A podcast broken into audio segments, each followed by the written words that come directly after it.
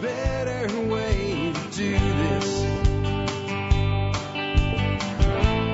Let me show you a better way. You don't have to be. And we are live. Welcome to episode four of the Bitcoin Breakout. And it is also at the same time, episode what? thirty-one thirteen of the Survival Podcast. Uh, quick announcement, uh, about this week. This week we were supposed to have two episodes of Bitcoin Breakout, and, uh, we were supposed to have Natalie Brunell on this week, and she's had a scheduling conflict, and she's reached out and she got out way in advance, not the day of like some other guests do. And so we've had to reschedule her. So we're probably just going to have one episode this week, which is just fine. Uh, sooner or later, we'll get into a regular rhythm where we'll have one day a week of Bitcoin Breakout on the Survival Podcast, both as a standalone on its own feed and as a production of or edition of the Survival Podcast. We'll deal with this uh, uh brand bipolarism for just a little bit longer here. Anyway, on that, uh thanks for joining us today, those of you that are uh hanging out with us on the live feeds. It's a bit later in the day than typical, but I see the numbers starting to go up as I talk. So you guys are coming in. Remember, when you uh, join in on a video like this, if you have questions or things you want me to comment on, please put them in all caps. I'm going to work really hard to not respond to people on the fly, because what it does is it derails me and then makes the whole thing take longer, and it would be much easier to come back to you at the end. So all caps would be best for that. All right. What are we talking about today? Today we're talking about the Lightning Network in my four-part fundamentals series. And so I wanted to have something for this new endeavor, Bitcoin Breakout, that would help people that are brand new come to a relative fundamental understanding of Bitcoin, money itself, uh, how Bitcoin works, why it works the way that it does, why it's been so successful uh, over the time that it's been here, why it remains the number one crypto asset, even though there's people that say it's Bitcoin, not cryptocurrency. I know what they mean, but it is it is the king, and, and why that's the case, how to buy it, uh, how to hold it uh securely, how to do your backup phrases, all that. We've, we've covered all that. But what we're going to talk about today in the fourth in the four-part uh initial fundamentals series is what's known as the Lightning Network. And Lightning is, in my opinion anyway, the most exciting technology being developed in the world today. And I know you might be like, Jack, they're doing stuff to like cure cancer and, and, and enhance longevity and what have you. When we talk about Lightning, we're talking about changing the way the world uses money. The entire world uses money in a way that will be, in in not much time at all, one that is of maximum participancy, meaning that anybody with a cell phone that can run apps will be able to participate. In some ways, that's already true. But at the level that we're talking here, we're talking about a completely different level. Right now, there's a lot of things that kind of have to be pulled and pieced together from various areas. Uh, we're going to talk a little bit about running your own node today, but I'm going to try to keep this one very, very basic so that people just have the relative understanding of what it is, what it does now, what it can do now, but it's just not really being used for that yet, the things that are being developed for it, and why this all matters, and why this is one of these things that you just can't ignore. I've been doing the Survival Podcast, for those that are new to me, for fourteen years as of the twentieth of June. That was our twentieth anniversary. And I have been talking about Bitcoin at some significant level since at least twenty thirteen. That's a long time. And I've had a lot of pushback. I've had a lot of people in the audience that say, hey, this is a scam. This is a new world order coin.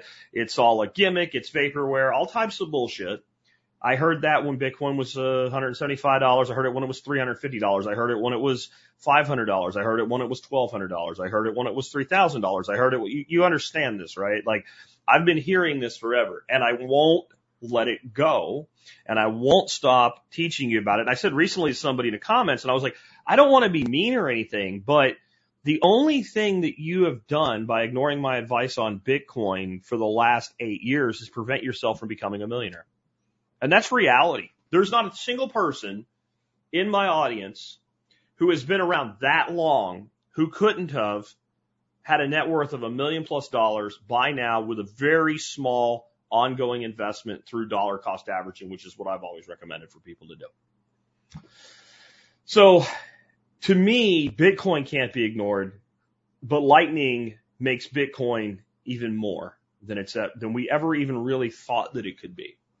And, and so I want to explain it today. And I want to start off with, what is Litecoin? I'm sorry, Light. Let's start off with that. It's not Litecoin, right?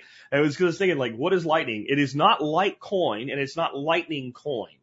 Those those things are not. Those things don't. Well, Litecoin exists, but those two things don't go together. And there might be some who I whoever knows some, but he made a rolled up a token or some shit and called it Lightning Coin. But Lightning Network is what you would call a layer two solution for Bitcoin. And all that means is you have Bitcoin Core, Bitcoin the asset, and Bitcoin its main network that, that's been around since it was first genesised by Satoshi Nakamoto, the infamous and anonymous developer of the original concept of Bitcoin. And then you have what you call layer solutions. So there's actually not only one layered solution. If we look at something like liquid networks, we won't get into that today. That's another layer two solution for uh Bitcoin.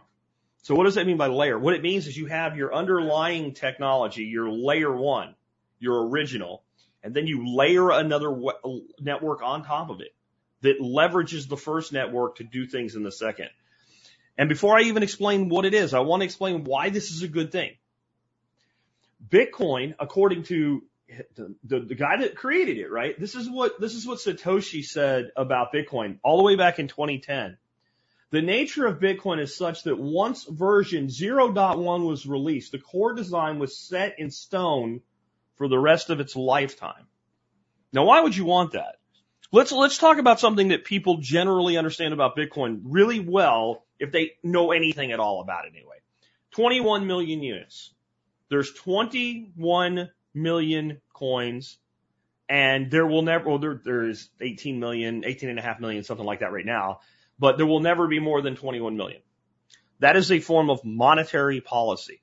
And another way to think of the monetary policy that is Bitcoin and other cryptos, to be fair, is what you would call a cap and fractionalize. In other words, instead of, well, we need more units of money, so let's print more dollars or more real or more won or more yen or more renminbi, right? Instead of any of that, we'll just make smaller, smaller units. Now, the problem of doing that with something like a dollar is how many units can you really cut a dollar into? So we need more money. Let, let's not worry about inflation or anything. Just we do need more units for whatever reason. At one time in this country, we had a thing called a half cent.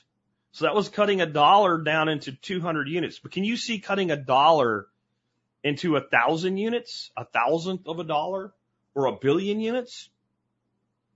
So with Bitcoin being fractional out to eight decimal pl- pl- points for the foreseeable future, it takes a long damn time before we get a Satoshi being worth a penny in U S dollar value. At that point, by the way, Bitcoin would be valued at one million dollars. And we can make a fraction of a fraction. We can go, it's digital.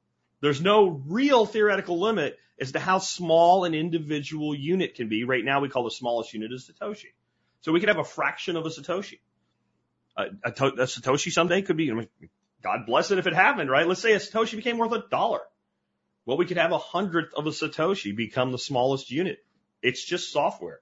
There can be as many digits as you want out there. But the, the concept of there will never be more than twenty-one million full Bitcoins is a monetary policy.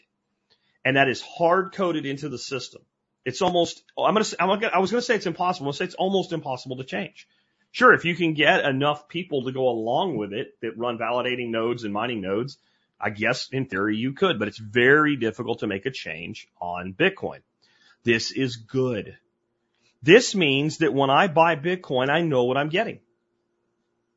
That's, that's what it means. It means that no one is going to monkey around with, no one's going to change the monetary policy. And even a lot of the technical things that Bitcoin does, like a block size, how, how big is a block, et cetera. Bitcoin blocks are small, and that is intentional so that anybody anywhere can run a validating node that goes all the way back to the Genesis block. And we know exactly what we're dealing with. That was part of the whole block wars with the Bitcoin trash people and what have you. And that's the real Bitcoin. No, the real Bitcoin was set in stone. And again, you have the quote from Satoshi back in twenty ten for its lifetime. And what Satoshi left us to manage that was governance, not government, governance by consensus. You have to get more than half of the validating nodes to accept a change to make a change doable. This is conservative, not the way your T V talks about it. In the, in the traditional meaning of the word, it is a very conservative system. It takes a tremendous amount of work to create a change in it.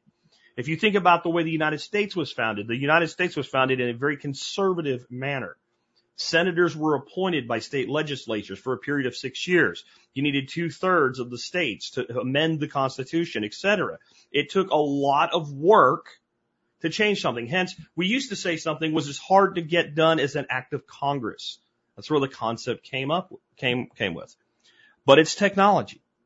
Now, in the world of technology, you want to be innovative. You want to be able to move quickly. You want to be able to move swiftly. You want to, you want to be able to move at the speed of light. You want to be able to try new things. You want to be able to say, hey, but what if we did this? How about a smart contract over here? What if we did this? How can we make all these things go together? By locking down core and saying, we're not really going to mess with this, right? If we mess with it at all, it'll be so that it can reach out and do things on these other layers, but the core itself will stay the same. We keep that conservative nature. In other words, we're trying in some ways to create digital gold. Now, look, I know people use that term the wrong way, especially in criticism very, very often. But what they, what people mean when they say that is it's inalterable. Do whatever you want to gold. I give you a bar of gold.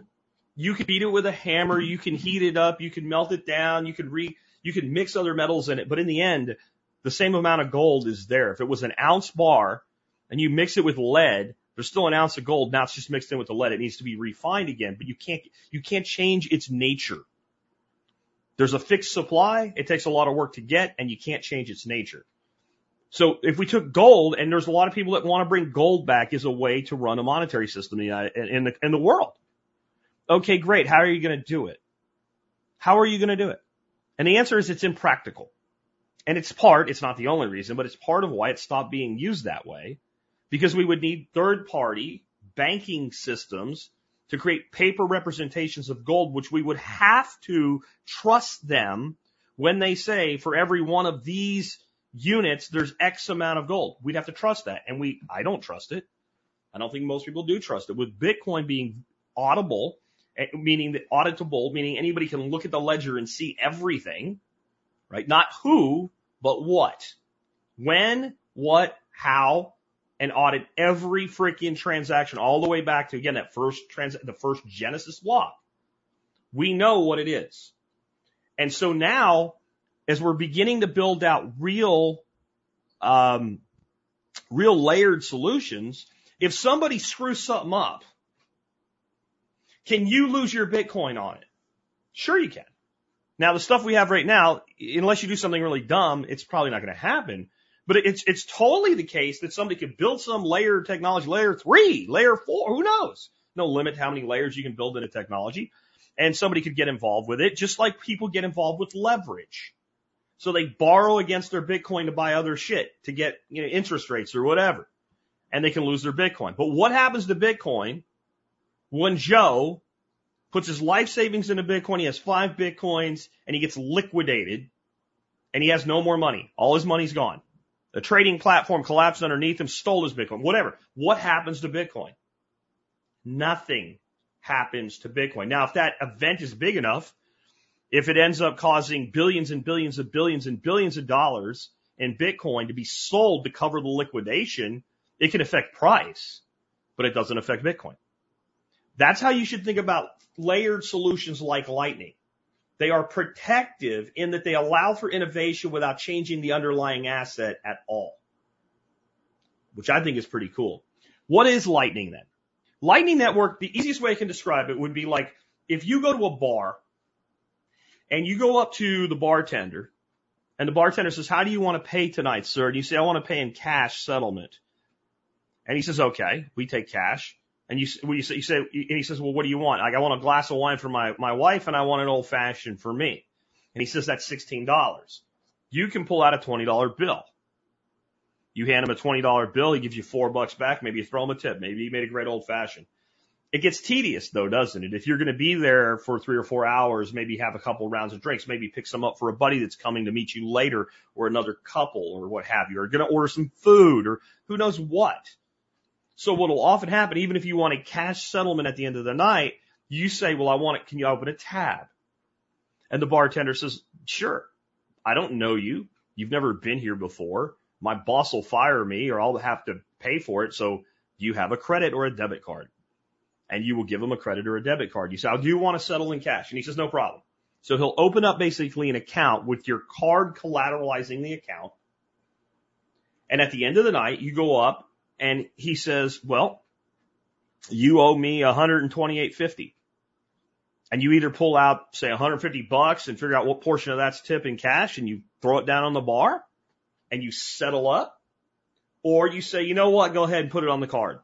And you settle it up there. And one way or another, at the end of the night, the bill between you and the bartender is settled. That is, in many ways, how Lightning works, except you can leave that tab open for longer if you want to. And you can basically use somebody else's infrastructure to do this if you don't want to run your own node. Now, there's a lot that goes into this. If you want to run your, I get questions all the time about running your own node. I'm not going to go into that today because this will end up being a two and a half hour episode. And I really don't even know exactly what to tell you perfectly on this yet. I'm still learning about this stuff myself. I'm playing around with a node on voltage. I'm playing around with a node on start nine, but I really have not the guy to advise you on how to run your own node yet. But you don't have to run a node to use Lightning. And I want you to think about it this way, when people say, but then you could lose your Bitcoin. You could lose all your Bitcoin. If you put all your Bitcoin into anything that is custodial, meaning someone else has control of it, you are stupid, unless you only have fifty bucks worth because you're just playing with it. But if you have, let's say, thirty thousand, forty thousand dollars worth of Bitcoin, or a lot more than that, then the amount of Bitcoin that you would put into services that I'll tell you about today, like Breeze, like using Exodus to move some Bitcoin into Lightning form, like Wallet of Satoshi, et cetera, like the tip bot that's available on Tel, any of that stuff, you're talking a few hundred bucks at most. So when you walked into that bar, you came to Jack's bar, and you said, I'm going to pay cash tonight. You probably had to go get that cash. Now, either you put your paycheck in the bank and you got cash back, or you went by a magical A T M machine that charged you a fee, or you had some cash at home in a lockbox, and you opened your lockbox, and you pulled it out. You didn't take all your money with you. You would take a few hundred bucks, maybe five hundred bucks, whatever your risk threshold was to walk around with paper, could be lost, stolen, or misplaced. That would be as much as you would have. And if you went and you did this for like a weekend, when you got home, you'd probably put that cash back into some higher level of custodian, self-custodianship back in the lockbox. So maybe you go on vacation for ten days. And you want to have cash with you in case shit goes wrong on vacation, your credit cards don't work or something. Maybe you take a thousand bucks. Maybe you, while you're on vacation, you spend three hundred. What do you do when you get home? You put the seven hundred back in the lockbox. This is how I view using Lightning. If you don't keep a tremendous amount of money in it, then there's nothing really at risk. If you wouldn't carry it in cash, don't put it on Lightning unless you know what you're doing and you're running your own node. Really, really simple. And the beauty is it's so easy to move back and forth between the two. And it's so inexpensive and so fast. There's no reason to put significant amount of money at risk on Lightning. Now, I think we're going to get into situations over time where people will be comfortable, for good reason, with holding more money in the form of Lightning, even if they don't own their own node, or will be get, get comfortable enough running a node to be comfortable holding a significant amount on their nodes. All right? But that's that's what Lightning is. It's basically a settlement layer. And what it allows is incredibly fast. I'm talking seconds. It, it, you send a Lightning pay. This is why I, I really encourage you to try this. We'll talk about some different wallets, but you know, get on Exodus, put fifty bucks worth of, of Bitcoin into Lightning, get Wallet of Satoshi. And after the, when understand this, when you say, I want to move Bitcoin from on-chain to Lightning, that is a Bitcoin transaction at that point. And it takes as long as any Bitcoin transaction. So maybe it takes ten minutes, right? and it has to be confirmed. And then all of a sudden you have this magic lightning form of Bitcoin at your disposal. So that transaction happens. It's done. Now you look in the lightning option on Exodus, and there is lightning. Download Wallet of Satoshi. S- generate an invoice. ten bucks. Send yourself ten dollars. Just watch it happen. And as soon as you do that, you're like, oh, I get this now. Now, notice I didn't say send me money. I, I have a website called tip lightning dot com, T I P L I G H T N I N G, tip lightning dot com. I talk about how to do all this on there, and I do take tips. And if you want to send me something for my content, God bless you, and there's other ways to do it too, and thank you for it. But I'm not telling you to do that right now. I'm telling you to send yourself ten dollars and send it back. And, and when you send it back and you realize that you're out like a penny or two at the most, you're like, oh, oh, now I understand this. Then download something like the Breeze wallet. And we're going to talk about these wallets here in a second. Start figuring out what you can do with that. And it's more than just stream tips to me or value to value. There's lots of things you can do with it. We'll get to in a minute. But learn how it works. Empower yourself with this. Um, on running your own node. Real, real brief on that today so that I don't get too deep into it. The pros of running your own Lightning node is you're in total control of your currency, even when it's in Lightning form. And yes, you can make a little bit of money. The cons are it's, it takes some effort and some work and balancing your equities. And, and I, I don't want to get into this, but you have to have equity on the inbound and outbound side of your node. And each time there's a transaction move through your node, it kind of moves the equity from one side to the other. So you need, so generally what people need is enough inbound to keep some on the backside and, and, and some enough outbound to keep some on the inbound side. Like it's like, it's like, you know, when you're a kid and they had that kind of perpetual motion type thing with the marbles that would go back and forth and you pick one marble up and you drop it and the other marble moves on the other side. It goes back and forth. It's kind of like that. You pick up two and it's like being, and the two go back and forth and the center one stays. You pick up three and it takes one with it on the other side. It's not the same. But it's kind of like that. If you're if you're not running your own node, if you're just using services that use Lightning, none of this freaking matters. None of this matters at all to you. But if you want to run your own node, that's the con. You got to learn how to do this. You, and you have to learn about things like you open a channel specifically to another node operator. Now, there's some real advantages into not doing this. When people say Lightning is very anonymous, it is. And it is difficult to figure out who owns a node or who, or who operates a node. But what's really hard is to figure out, well, who transacted through it when it's not their node. That's very, the node operator doesn't really know, let alone somebody looking at the network from the outside. And then it's how many nodes did it go through. And the Lightning Network uses something called onion routing. Now, if you've heard of the Tor browser, that's onion, right? So what does onion mean in this situation? Onion means that there are layers overlaying the transaction, and they have to, the onion has to be peeled with encryption to get down to the actual truth, the thing that's really happening. But each time the onion is handed off, it's rewrapped. So even the node operator doesn't really know, well, am I early in this handoff or am I late in the, am I the last before the last? The only people that know that they're first and last are the very first node to receive from the outside, and then the last node to deliver back into the chain. Otherwise, they have no idea where they are in, in all of this.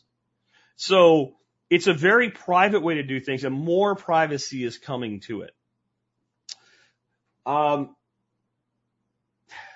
one thing I want to talk about before we get into this on a deeper level about what it really means to society and why, even if you don't ever run a Lightning node, if you don't really care about Lightning as a thing for yourself, you're probably going to end up using it, and you may end up using it and not know it.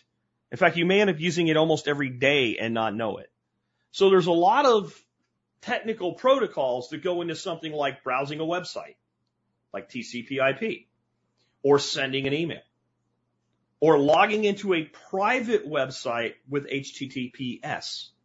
There's a lot of protocols that you use every single day. Most people use them. They take them for granted, and they don't have any idea that they've done it.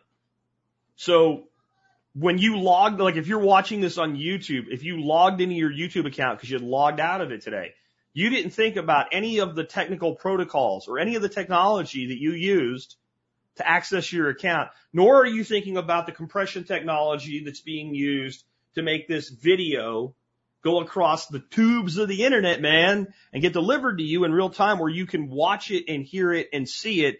And you're not thinking about the protocols of technology that are being used if you're in live chat right now and you're on YouTube or you're on Twitch. And you're like, Jack, you're a jerk because you're a jerk, man. I hate you. You're a jerk. Send. And I see it. And then, you know, Tom, Tom's here and he said, howdy. Like, and then I click on Tom's comment and it shows up in my video and you can see a little picture from Tom's account on YouTube and his comment there. Nobody thinks about this. They just use it. We're progressing to this point with Bitcoin and Lightning. Now, here's where it really matters. This is the intrinsic thing you have to understand to get how important this is going forward from this point. Bitcoin itself, we're off Lightning now, just Bitcoin, the native asset, is what you would call a bearer asset, a bearer asset. Now, let's talk about what a bearer bond was before they got rid of them. Countries, different entities would exi- issue these things called bearer bonds. And they would have, there would be a bond with an interest rate. That interest rate could be pretty small, could be pretty big. Generally, they were pretty small. And they were pretty small because the instrument allowed you to do something really cool. That was to transact with other individuals with no chain of custody. But yet the instrument could be taken to the issuing authority at the end at any time by anybody with no identification, no anything, and say, hey, please to give me my ten thousand dollars plus interest. Thank you. And they say, well, who are you? None of your business. I have the instrument. You have made an obligation to yourself to tender to me the consideration. I am now handing the instrument instrument to you as its bearer, and therefore I get the compensation. And one of the most famous entities that ever issued these, and one of the last to cease, and I'm not even sure they completely ceased yet, was the Vatican. These have been illegal in the United States since the early nineteen hundreds or late eighteen hundreds. Because my mafia, my drug trafficking, my money laundering, ma, ma, ma, ma, right? But those were bearer instruments. And, you know, the U S dollar is basically a bearer instrument because it is worth a dollar. And with the legal tender laws, if I go to a place and they say they sell a thing for X amount of dollars, they have to take it. Now, you don't have to take dollars, but if you price something in dollars, then that instrument works. You have to tender to me the consideration on the other side of the contract that was created when you priced the item and put it in the window. Or if I go eat food at your restaurant and your menu says you take dollars, at the end of the meal, when I go to pay you in dollars, you can't say, I want American Express. Right, even though that is denominated in dollars, you can't say, "Hey, I want, I want, I want uh, French, the, I want French francs from the French franc system that still exists in Africa." You have to take the dollars because you price it in dollars. So the dollar then functions as a bearer instrument. Bitcoin is a bearer instrument in that a Bitcoin is a Bitcoin is a Bitcoin. A quarter of a Bitcoin is a quarter of a Bitcoin. A point one of a Bitcoin or a point zero one of a Bitcoin is worth whatever the market says it's worth at time, any time. But it can be exchanged in just about, not every country, but almost every country in the world on demand. And even if it's not being funged into um, dollars, true like U S dollars in our banking system, it can be exchanged into something called a stable coin that functions as a dollar. Or it can be exchanged into euros. Or it can be exchanged into Great British pounds. It is a bearer instrument, but it is the first bearer instrument we have ever had that moves at the speed of light across a, across national borders with no interruptions. Now, because of that, because of that, we can use Bitcoin in lightning form to move dollars. And this is where I'm going to get a bunch of shit from people because, man, we're supposed to be ending the Fed with this. You know, maybe the Fed end, ends because of this, but not in the next ten years. Most of you earn the majority of your income in dollars and pay the majority of your bills in dollars. Some of the most maximalist Bitcoiners, you know, live by the credo, never spend your Bitcoin.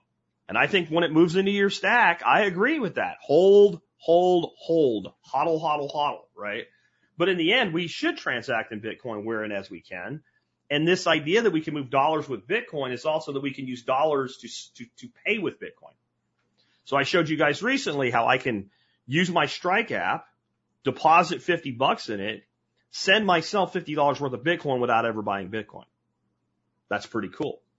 But what's even more cool is that on that open payments network, because it's not just Strike, like Cash App uses this too. There's Spotify now has integration with this. Not Spotify, Shopify, I'm sorry.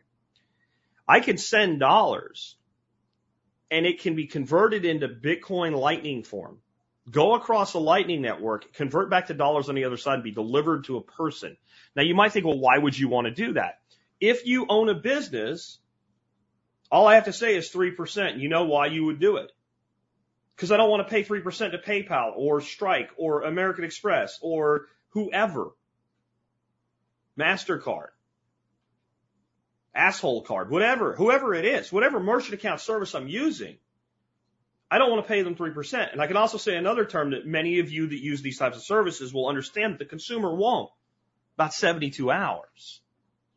So you get instant settlement with a bearer instrument on the other side of the transaction, meaning when you spend five bucks with me to buy a coffee at Jack's Coffee House, that five dollars is now mine. I have it. It's done. It's settled. It's over. It is the same as if you walked in and handed me cash. It's just in a different form.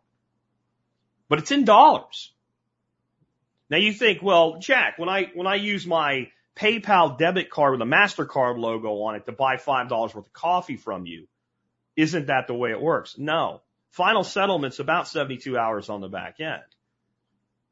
Now, pay, if I have a good reputation with PayPal, they may let me spend it out of PayPal, maybe. It's also leveraged through that payments network. It also comes with a three percent charge.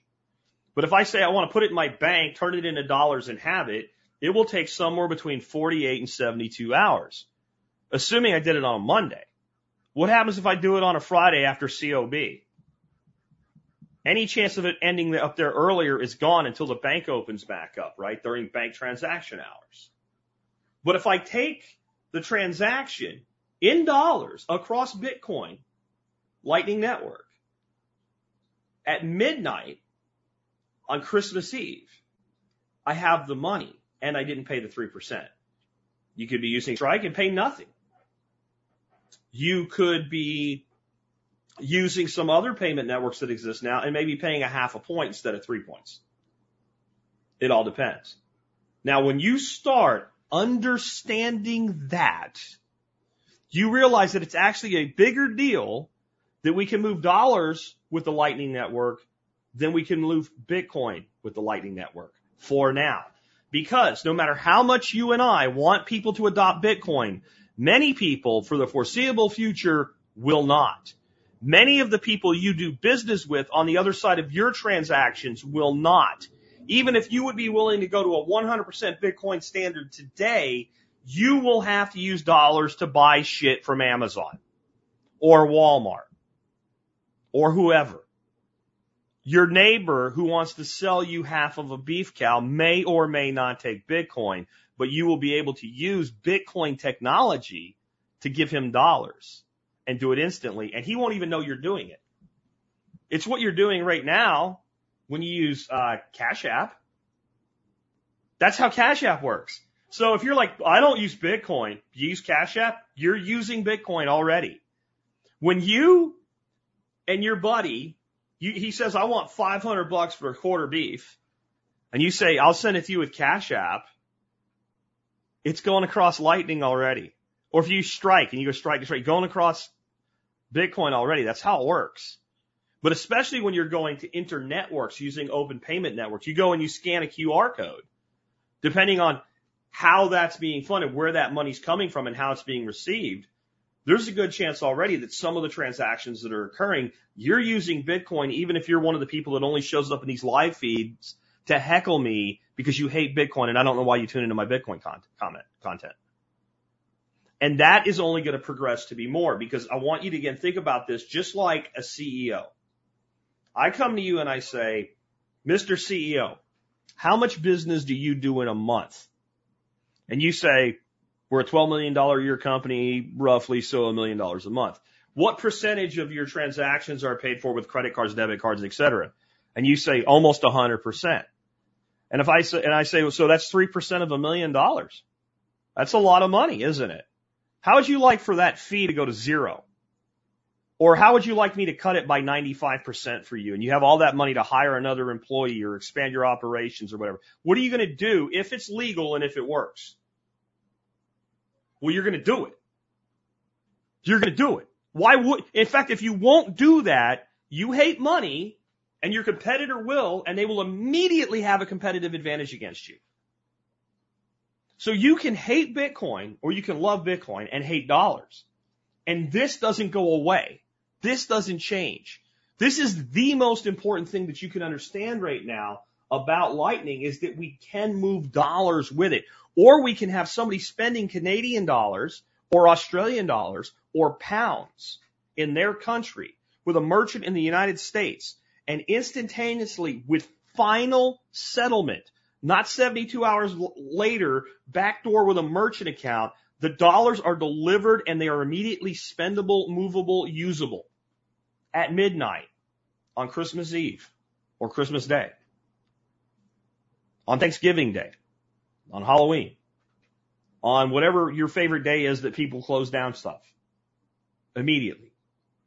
And no one is not going to do this when it becomes immediately apparent that you can.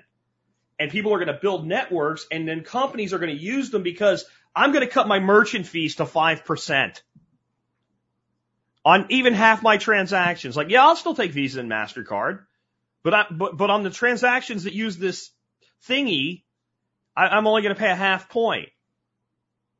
Well, again, why wouldn't you do that? And nobody has ever given me a good answer to this other than they won't. That's not a good answer, right? Um, now, I want to talk to you a little bit, though, about how to get your Bitcoin into Lightning form. Like, so you're like, I want to, I want to try this, Jack. Okay. You've convinced me. I want to move some magic internet money around, and I, I want to just do fifty bucks of it, and I want to play with it, and I want to see how it works. And maybe you tip me freaking, somebody tipped me one Satoshi, I think, just to see if it could be done with Wallet of Satoshi. And apparently it can, but, um, I want to see, I want to figure out how to do this. So how do I get my Bitcoins in a Lightning form? It's like, how do I get Bitcoin? That was the last episode. Go, go listen to that one. We're not going to redo that. If you have the Exodus wallet, and it is the wallet, that, the software wallet that I recommend the most. And again, from that episode, I recommend using it in combination with a Trezor uh, hardware wallet. Or if you have significant stacks, you actually break it into multiple Trezor hardware wallets. So it's not all in one place for any uh, amount of your stack. But the stuff you have in Exodus, not in the Trezor that you manage with Exodus. Those are different things. But you have actual Bitcoin in Exodus. All you have to do is go to your Exodus wallet on the mobile. It's only on the mobile for now, the mobile app. And there's four little squares at the bottom. You click those. And I have a video in the last episode that shows you how to do this. And you click it. And then you click on Lightning. And you click a couple things to set it up. You don't have to know anything. You just say, yes, I understand. And then you say, I want to deposit fifty dollars or one hundred dollars worth of Lightning into your Lightning wallet on Exodus. So it's like a second wallet for Bitcoin. And then it'll take about ten minutes for the regular Bitcoin transaction to process. And all of a sudden you have this magic Lightning form of, uh, of Bitcoin. And it's there and you have it, and you can send it to your friends. If you're married and you're both into this a little bit, send it back and forth between you and your wife a couple times. Just figure, or your husband, just figure it out.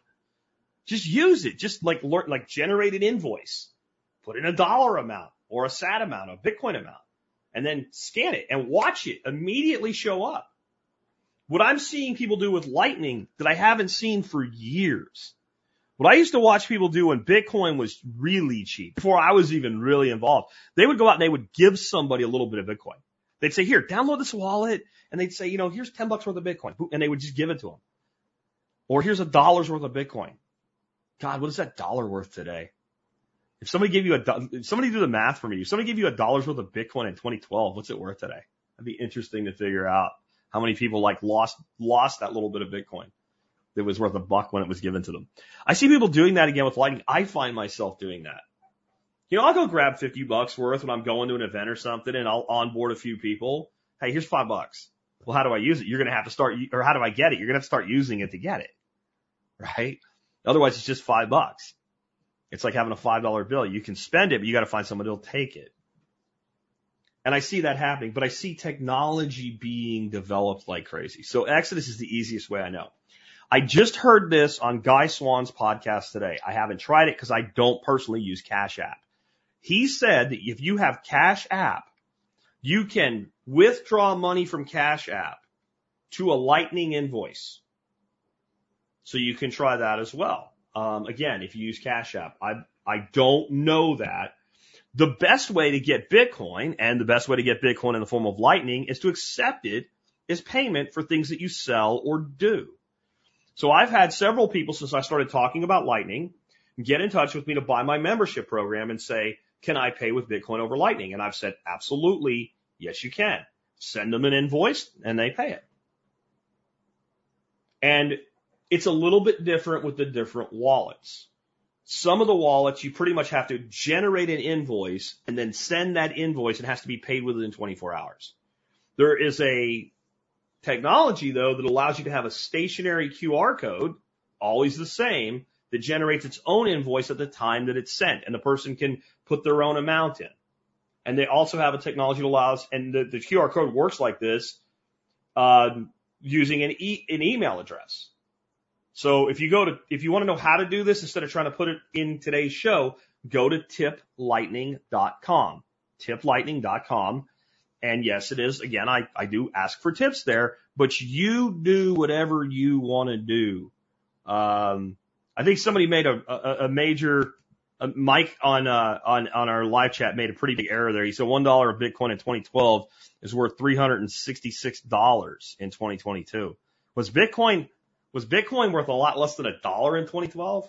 I guess maybe if it was the low, low point of twenty twelve, maybe it was. That's, that's pretty cool.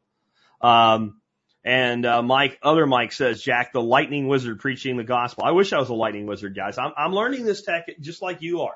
This is all new. Tom said it should be more like forty-two hundred bucks. That sounds right. So if somebody gave away a dollar worth of Bitcoin in twenty twelve, if the person that they gave it to actually kept it, it's worth over four thousand dollars today.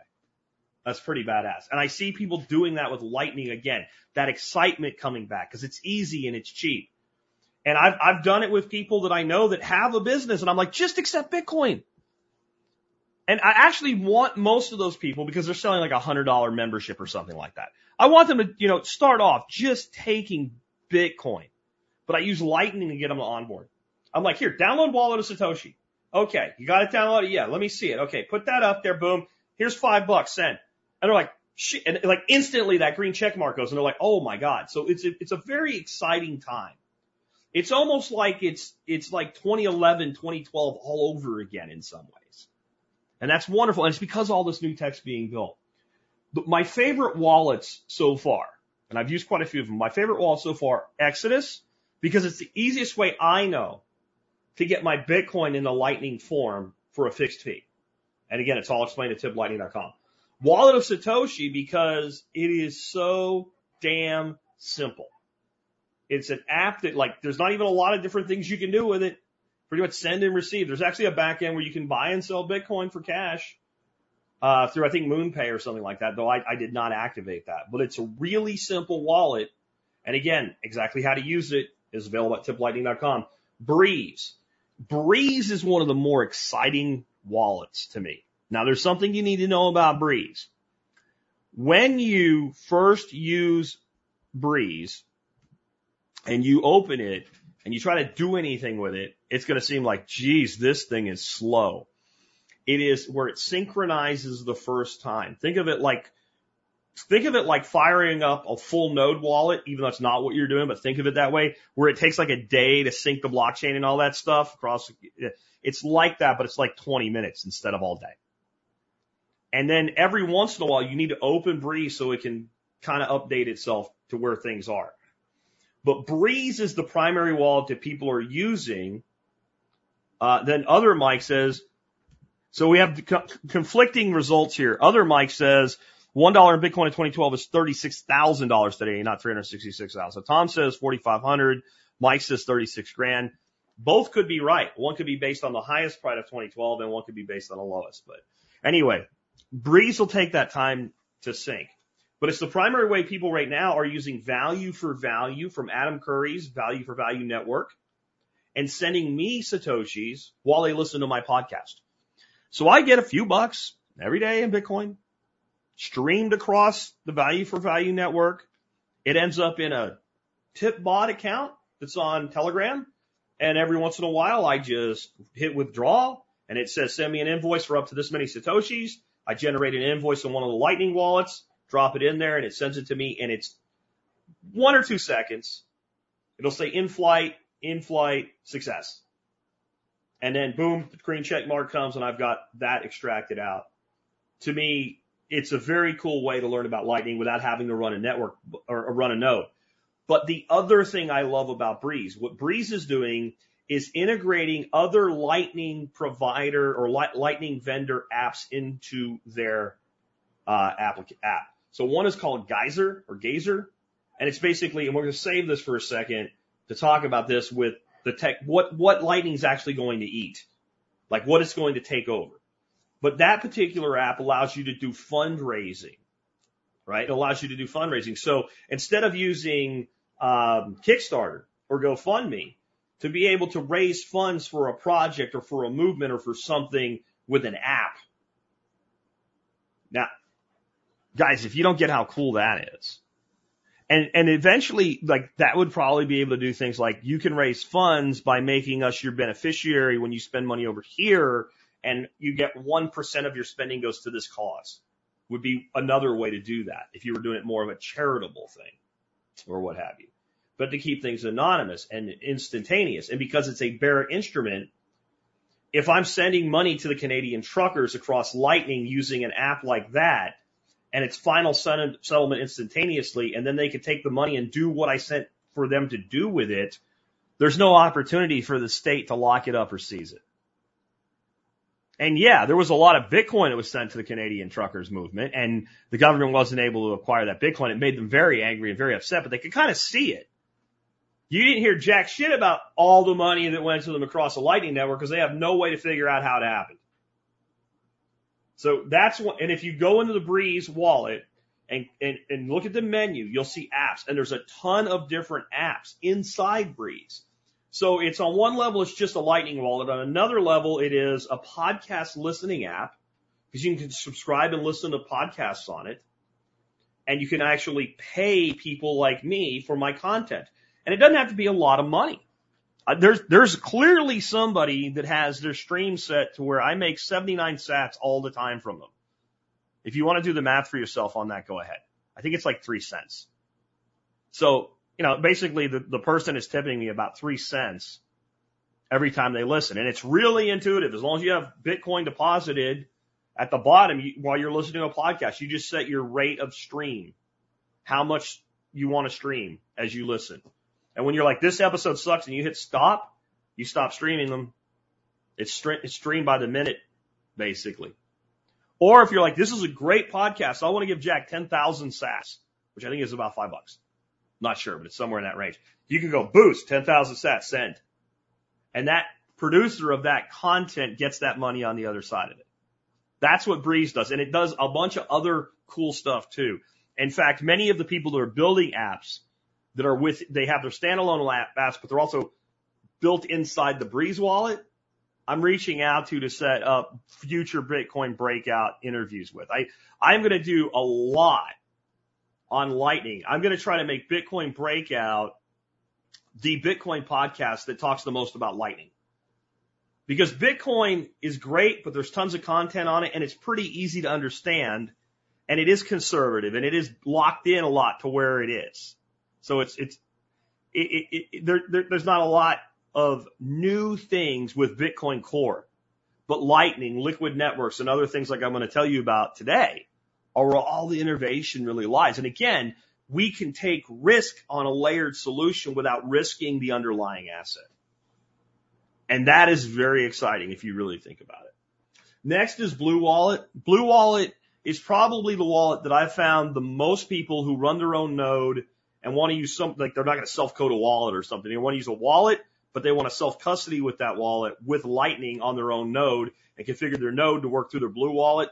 That's the one most people use. And then there's another one called MUUN, M U U N, I think is what it is. I don't have that in the show notes, but that's one that seems like a lot of people on Twitter really like as well. So those are all wallets that you can check out. And, again, you can download them all. You can get all the information about how to use this. And, and you can onboard yourself to Lightning in about five minutes if you already have Bitcoin on Exodus. And you can learn how to use all of this stuff, and it will cost you pennies because you're sending the money to yourself until you decide you want to tip somebody or buy something. And just do that. Be empowered. Move it around. Put fifty bucks into your Exodus Lightning wallet. Send ten dollars to Wallet of Satoshi. Get the get the get Blue Wallet. Send t- send it there. Then send it from Blue Wallet over to Breeze, and then send it back to your wallet in Exodus. And you might be out a quarter by the time it's all done with. But watch it all happen instantly and start learning. And did I did I say set up a node? Did I say open a channel? Did I say any of that shit? No. I didn't say any of that shit because none of it's necessary. And anybody that tells you it is, I am not an expert on this, but I'm smarter than they are because I've been using this for months without running a node. Okay? It, it, it, and everybody that's reached out to me after doing this is like, I, I cannot believe how easy this is and how, how well this works. All right. So now let's talk about, because I think the biggest thing, the, the biggest thing that I want people to get about the excitement of, of, of Bitcoin and Lightning together and how they play together is what will Bitcoin eat next? So for years, even when I talked about other cryptocurrencies, and here's the use case for them. Here, this is nice that Monero is really private or Pyrochain is really private or that you can build an N F T on Algorand's proof of stake blockchain, like, or you can build a public blockchain using Algorand to do public records with or something like that. Like, I get those other techs, but I, what I always said in every presentation I ever gave on crypto, I had a group of people in front of me or did a podcast, and I went through these other use case scenarios. I would always say, in the end, Bitcoin will probably eat everything. But in that, in that statement, I was always talking about crypto. In other words, in the crypto space, that in the end, Bitcoin will be so versatile, do so many things, be so awesome that you won't need Ethereum. You won't want Ethereum. You won't want Atom or Cosmos. You won't want Algorand or Cardano or any of these other like nine million other shit coins. Or electric coin or what, cannabis coin, sex coin, pot coin. All those are real, by the way. All these freaking stupid tokens, thousands and thousands of them. Not only would we not need most of them, we may not need any of them. Now that I understand Lightning at the level that I do, when I say Bitcoin will eat everything, I mean everything. Everything. One of the things we're going to eat, the obvious one from what I've said already today, is payment networks. You have the what Jack Mallers from Strike calls the boomer payment network. Like basically three banks involved in every transaction. The merchant's bank, the, the bank of the person spending the money, and then the interme- intermediate bank that runs the the the, uh, the merchant account, all three of them taking a piece, seventy-two hours for settlement, complications on cross-border transactions, all of that shit, gone. If you can do it instant settlement for zero fees or even for a quarter of a point of fees, then then that's a zero-sum game to do anything but use Lightning in the long term. It's a zero, like. People that are doing it now are the ones that are going to get out in front of it. I think that, I don't know that Jack Mallers is the next Elon Musk, but I think he's the next Peter Thiel. For those who don't know, Musk and Thiel founded PayPal together. Thiel's really, really freaking rich today. He's not Musk rich, though. Musk knew what to do with the money after he got his hands on it, after the PayPal sale, right? But I think Jack Mallers is, is at least the next Peter Thiel in the world of billionaires because he's so far ahead of everybody else. He's also very astute. If you listen to, there's an episode he just did with Peter McCormack on what Bitcoin did called Orange Pilling the I M F. That's the International Monetary Fund. Yes, they are the enemy, but if you have the best form of money, eventually everybody's going to use the form of money you have. But he talks about in there, this is really nothing to do with the I M F. He's talking about the competitors that he's going after, like J P Morgan, that is. Jamie Dimon, and understanding that Jamie Dimon is not going to try to compete with this shit by doing a better job for his customers, but he's going to try to compete in D C. And what Mallers built as infrastructure before he built Lightning infrastructure was legal infrastructure. When I heard that, I realized this really is the guy that's got this shit figured out. He's prepared from a legal standpoint to stand up to this. And he's being very careful and a little bit slower than people would like in rolling out into new markets because of that. And I think he's your next Peter Thiel. But I think payment networks, Bitcoin, and Lightning, even if it's dollars transacting, eats the payment networks. Okay. The key with this is, remember we talked about equity? You have to have equity on the network for the network to function. Right now, if it took away two percent of the global payments network, you need all the Bitcoin on the network to collateralize it. That creates more scarcity. Now, you'll never need that because the more of, more Bitcoin that locks up, the higher the price goes and the less you need to collateralize things. So I can see a point in the not too distant future where four, five, six percent of Bitcoin is locked up as equity on Lightning nodes. And a real yield becomes possible from Bitcoin without leverage. Now, does that mean if you start up a little Bitcoin or a little Lightning node today, a little Lightning node today with uh, a couple hundred bucks of equity inbound and outbound on it, that you're going to be rich? It does not mean that at all. And I'm not saying that. But what I am saying is that every time a Satoshi gets locked up, a Satoshi's locked up, whether it's locked up on your Trezor or your Bitbox or your Ledger Nano, or it's locked up on a profitable node, is floating equity that goes back and forth between two sides. It's locked up, and it drives cost up. But Bitcoin Lightning will eat the payments networks of the world, period. And that's enough. But we already talked about uh, Ge- Geyser, Geyser, however you say it, and fundraising. W- what happens to GoFundMe? What happens to these networks if they see? Here's the thing: people are like, "Well, you're saying you're going to put them out of business." Well, probably not. Why wouldn't you? If you're these networks, like GoFundMe and like Kickstarter, why wouldn't you adopt this too? Why would? Because all you have to do, you don't have to change anything. All you have to do is start accepting payments through the Open Payments Network that anybody can develop for, anybody can build for. It's being made better by people in a garage and professors from M I T coding on the same day, making it better. So on one level, you just have that, that more and more of these existing fundraising sites are going to adopt this. But in time, a lot of those sites are not exactly friendly to freedom, are they? They have ridiculous restrictions on them, don't they? Like, what if I wanted to develop a, here's an example of a product. I thought it was a pretty cool product. It's a very old product. But long ago, as I was tinkering with different surplus guns, I, it was, it was about the time that you could buy, I think I bought three Yugoslavian S K S's for like one hundred eighty bucks at a gun show. So that's a while ago. And so back then people used Yahoo email groups. Remember those? So I'm like, I wonder if there's a Yahoo email group on, on S K S. It's like, you know, go to Yahoo list server and search for it. I find this freaking great email list server on S K S's. It's got thousands of members. People are sending emails every day to it, pictures, ideas, hacks, ways to clean all the cosmoline out of the wood, all kinds of cool shit. And this dude, I think it was called Tech Sites or something like that, he had a site that you could put on the back of an S K. You pulled out one of the retaining pins, and it basically gave an S K S a sight picture like an M one Garand. It was really cool as shit. What if somebody wanted to develop that today? Let's say it had never been developed. The company's probably out of business, so somebody wants to develop that. You going to go do that on Kickstarter? You going to go do that on, on GoFundMe? Now, you're not breaking any laws. You, you know, it's a part.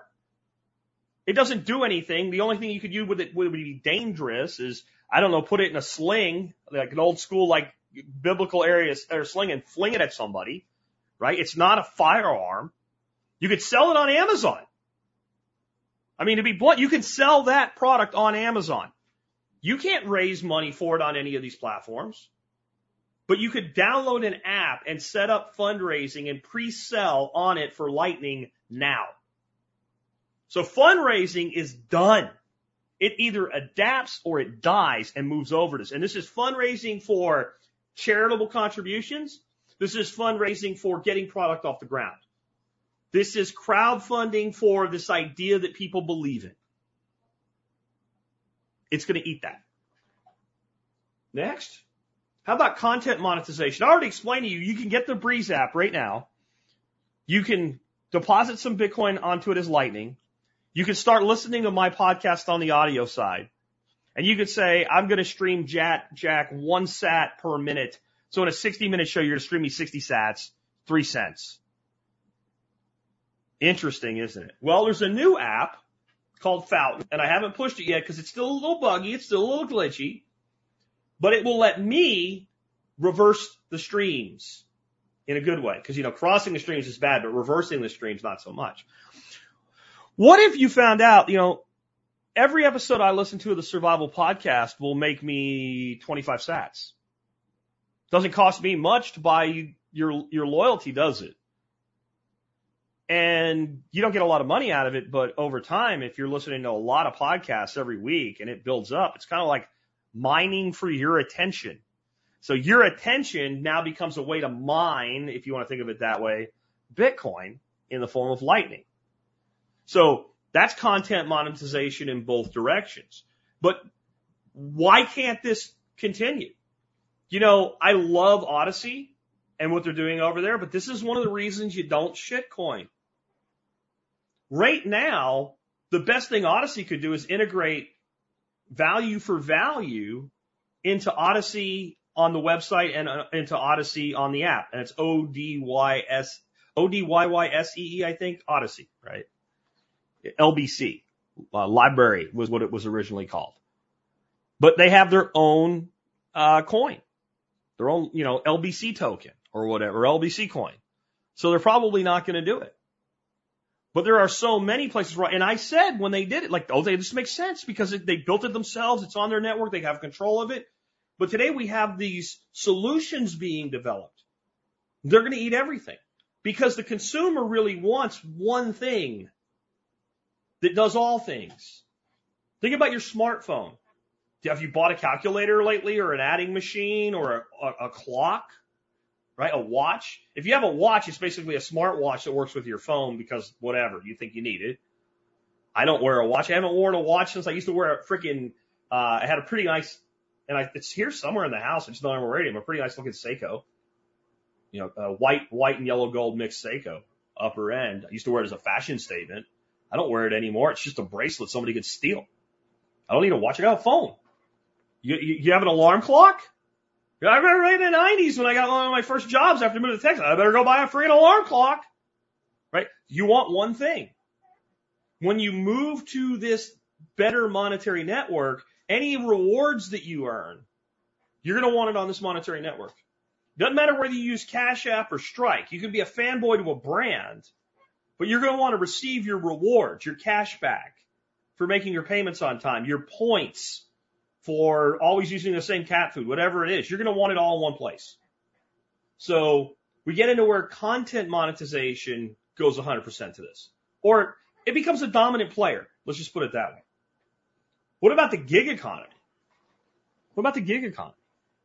There's, I can't remember the name, but there's already an app inside Breeze that basically is attacking this already, but it's it's only just beginning. Right now, if you look at something like um Grubhub or DoorDash or something like that, my nephew and I were just talking about this. My nephew's also an entrepreneur. He gets this stuff. And he's not exactly hurting for money, so it's not that big a deal. But he was talking about how you go and you order some shit from a website and you have it delivered by Uber Eats or DoorDash or whatever, and you look at the price. You're like, how did I – what? Like th- these five – there was five, six dollar items. That's thirty bucks, and there's a delivery fee of ten bucks. It's forty. I tipped the driver ten bucks. That's fifty. eighty-six fifty. What? How? Where? Where? How about you eliminate that? How about you have people that develop a reputation score through an app right? With no mothership. It's a quarter point processing fee to use the guy's node that's running it, right? And so you see that Jack's available to pick up your, your Del Taco order, your Chipotle order. You make a payment. It immediately splits between me and them. Mine's held in a smart contract until I deliver your product. The vendor gets their money immediately with instant settlement. The second that I show up and hand you the food and you tip yes, and I, I, I say, okay, click your thing. You click received. I get paid instantly as well. You just paid thirty bucks less. The restaurant owner got more money and got it faster. I got more money and got it faster. You got your food from somebody you knew would bring it to you because my reputation score was in there. What the hell do you need DoorDash for after that? Or what you need is DoorDash that app, right? DoorDash dot B T C or some shit like that. That's what you, either they migrate to this or they get replaced by this, because let's go back to this again. Now you're sitting at home. You want to order forty wings. I got a place down the road for me. I never order pizza from it because I'm keeping that weight off that I lost all those over these years, right? Boss's Pizza. They make amazing wings. forty wings cost me like eighty freaking dollars if I use DoorDash. It's a pain in the ass to drive. I don't really want to drive down there, but I will. So now I have a couple choices. I can get my forty wings delivered to my house, and I can be a nice guy and tip the guy that drove here ten bucks that he actually gets because I value him. And I can get it for about forty, forty-five dollars. Or I can use DoorDash and pay eighty-six dollars, or I can drive my own ass all the way down through rush hour traffic on the time we decided I don't feel like cooking tonight and do it myself. What am I going to do? Well, I'm going to do one of two things. I'm going to drive my own ass down there, or I'm going to use the app that saves me thirty-five bucks. Now, I'm the I'm the restaurant. What what do I prefer? Do I prefer that you take a huge cut and my customer pays more? Or do I prefer that I get all the money and my customer pays less? So there you go, gig economy. We haven't even talked about like Hip Camp and Airbnb, but that's next. How big's that market? How much Bitcoin has to be collateralized to do that? Um, and then keep this in mind. eighty plus percent of all financial transactions still take place in the real world. They go across an internet.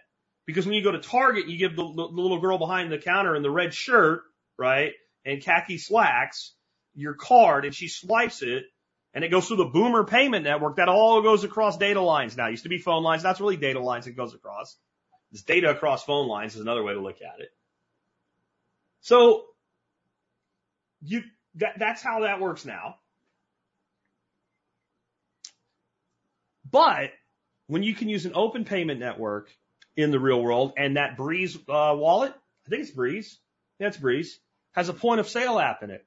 It's pretty primitive right now, but you, you know, like quantity, units, item number, whatever, so that when you just want to start, but you want to have data for your point of sale system for your Bitcoin transactions, it's there. But we're not far from a point where they bring a box in, point of sale box, plug it in. We actually have some of those already. There'll be somebody making a bunch of money as a commission salesperson going around to businesses saying, let me put you on the open payments networks. And that's eighty percent of all payments. But how big is Airbnb? How much do you have to take of that? Instead of having like, uh, you know, uh, uh, Airbnb coin. No, you've got Lightning. It's a payment system.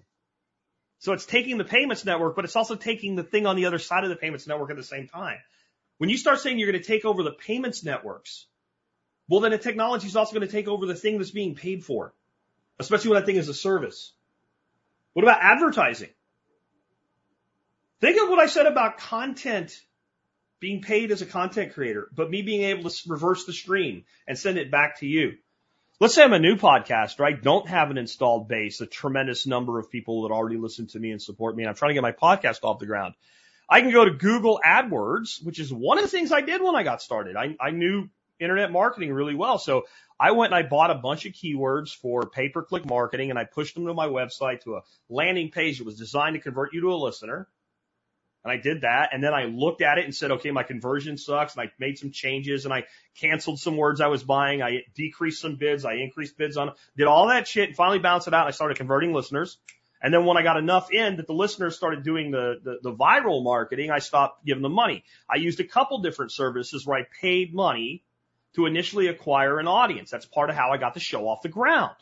It wasn't all word of mouth. A lot of it was word of mouth, but the initial way that I got people in the door was through things like Google, Google AdWords. Or there was a, a, an extension back then called Stumble Upon.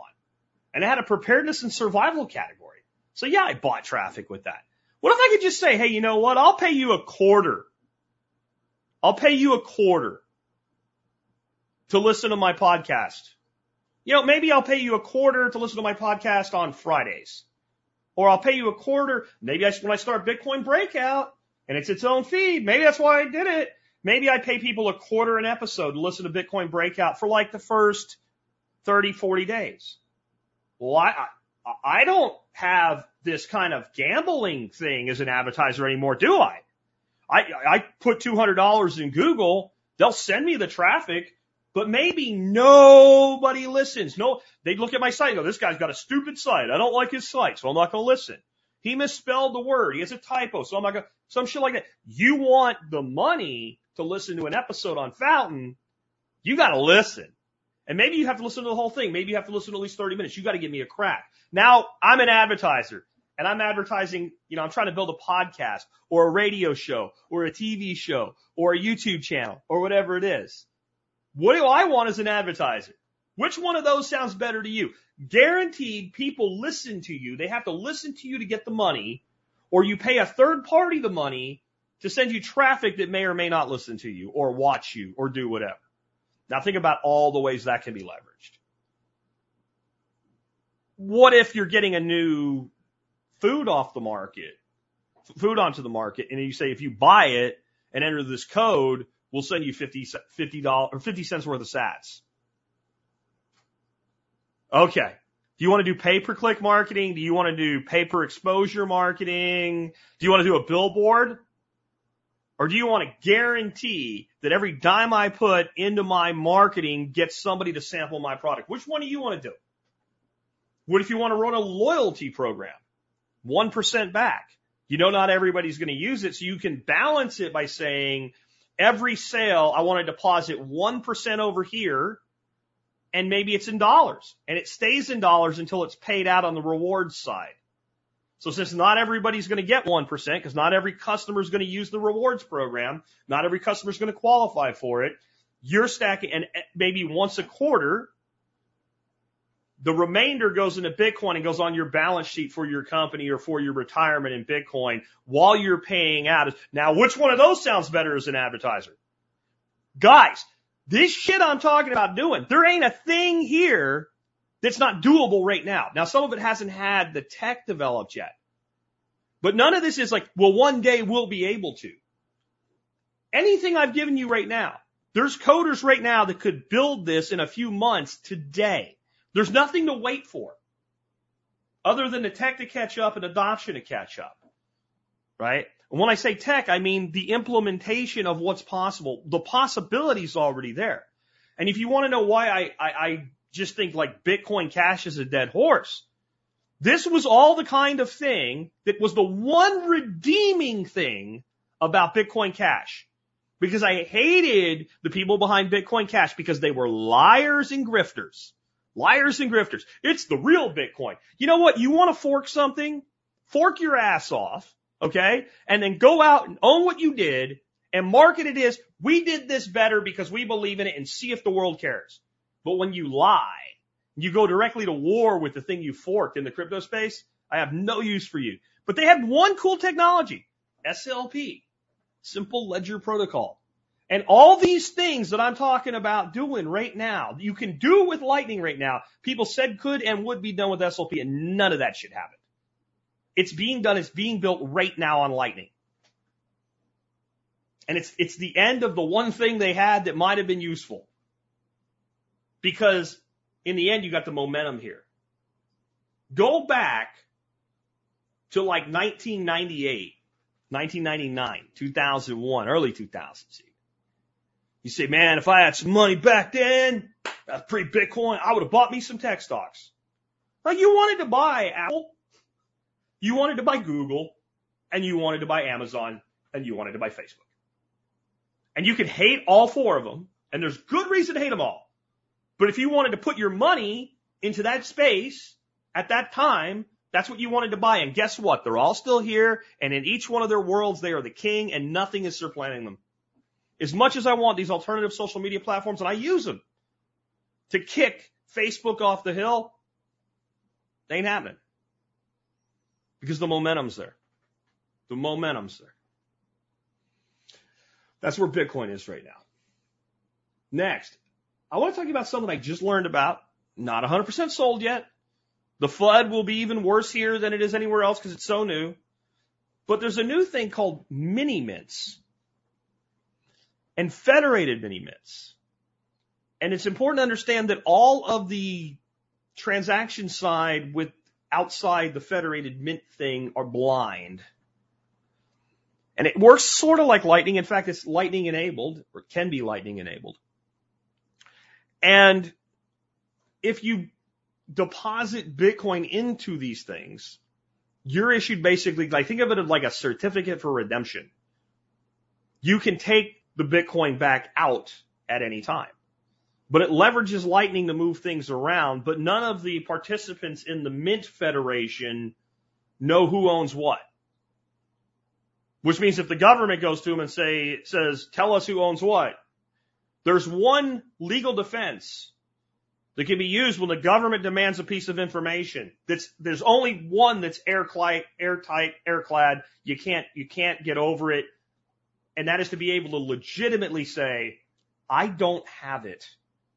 And to be able to prove I don't have it. I can't, look here, look, you tell me. Nothing you can do. I'm sorry. Th- that information's not here. So, for instance, there was a wallet provider that was part of the Canadian truckers uh fundraising. And the Canadian government demanded that they give them the customer's information. Now, first of all, this wallet company was a United States company and basically could tell Canada to go F itself anyway.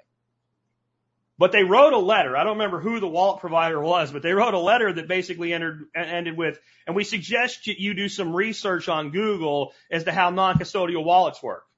In other words, screw you. We're not going to give you the information because even if we wanted to, we don't have it. We don't know who our customers are. We, I mean, we have a list of email addresses, but that doesn't even associate the email address with who has which address, which, which Bitcoin address. We don't know. We don't hold their keys. We don't want to hold their keys. In fact, we market our service as being non-custodial, meaning we don't have custody. So go screw. See, and that works because what are you going to do? That's like asking for blood from a stone. You can't get it. It's impossible. I can't give you what I don't have. That's where all this is moving. And that's, I think, where this mini mints thing is, is going. Now, I know there will be people that say you're trusting other people with your money and stuff. And I don't know enough about this to endorse it yet. I endorse Lightning full on. I get how it works. And I always mitigate it with saying you should put the amount into Lightning form to do things you need to do while you need to do them, that you would carry around cash in your pocket. If that's a hundred bucks for you, it's a hundred bucks on Lightning. If it's a thousand bucks for you, it's a thousand bucks on Lightning. It's what you would carry in cash. Because there's always a risk when you carry cash, but there's advantages to carrying cash. That's how you look at it. Mini mints, I don't know yet. Just heard about them this weekend, um, on, on Twitter. But when I look at it, what I really see, and what it's being marketed as, is local economies. Basically like a local banking system, where members are participating in the banking system, maybe for a reward, maybe for a share in what the, the nodes can earn as equity, and you can move money in and out. It's yours. It's like Lightning, right? I don't really understand the full difference yet, but geez, all I look at that as a permaculturist and think of chapter fourteen, and I see let's for real. I've always said crypto is the permaculture let's system. Because it lets us have a, a localized currency that's fungible outside of our economy so that people will take it inside of our economy. The reason if, like, you moved here, let's say I, I got an initiative together and somehow I got enough cash, I bought out all my neighbors and their neighbors and the next level of neighbors. So there were fifty houses around me, and I called it, yeah, mini mints, not the N F T cartoons, right? Yeah, yeah, this is nothing to do. This is nothing to do with N F Ts at all. This is just a payments network is all it is. But I, I get these fifty houses, and I kick everybody out, and I say, hey, you want to live in the Jack, Jack's out back, right? You can buy a house. Here's all the house. And I, we move all people in who are permaculture, homesteaders, liberty-oriented. We say, hey, fifty families. That's not fifty people. That's fifty families. This is a significant number of people, probably around two hundred fifty, three hundred people. Hey, we have a local economy. I know, let's have a local exchange uh form of currency. Do you know what? Everybody is, that's a great idea. You know who's going to want to take it? Nobody. Because the economy itself, as good as it will be, how many tomatoes do you need? And maybe you're growing your own. So I have to be able to spend this local currency that I want to keep as much as I can inside the economy, outside the economy, in order to be willing to spend it and accept it inside the economy to create that circular localized economy and stop the entropy of capital leaving. That's the whole purpose. I don't think most people understand that. The purpose of a let system isn't let's subvert the government and not pay taxes. If that's a byproduct, so be it. That's not the purpose. The purpose in permaculture of a local economy running on a local currency with its own banks and own lending institutions, and maybe, not definitely, maybe that's how we get here with this concept of federated mints. The point of that is to stop capital entropy. Entropy is the loss of energy in a system over time. Okay? Now, this is how this works. We all move here, but everybody spends their money at the grocery store that's over in Lake Worth. We're already outside of our, we're in a, a town that we don't live in. There's already tax dollars just in that alone on the sales tax going to Lake Worth for their local little chunk of sales tax. But then where does the grocery store get the groceries? Most of the produce probably comes Calif- from California.